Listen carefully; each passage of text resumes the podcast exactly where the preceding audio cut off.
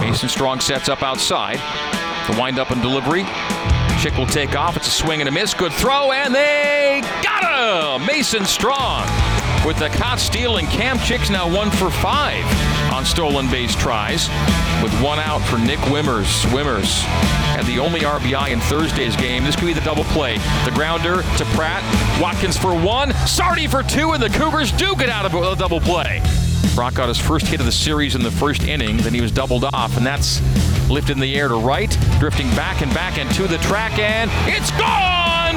It's a 2-run home run. The Cougs tied the game as Brock Watkins gets it up into the jet stream, and it gets carried out over the right field wall. Ozzie waggles the bat over his left shoulder, crouches and awaits the 2-1.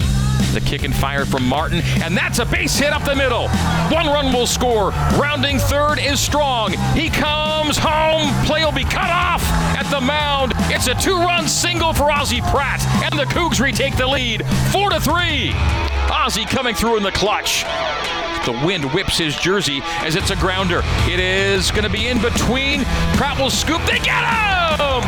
Pratt charging it, scoops it up, and over to first for out number 3. Ozzie throws his glove in celebration as Max Anderson slams his helmet in frustration. And the Cougs win it 4-3 and take the series 3-1 here in Lincoln. And what a play to finish it.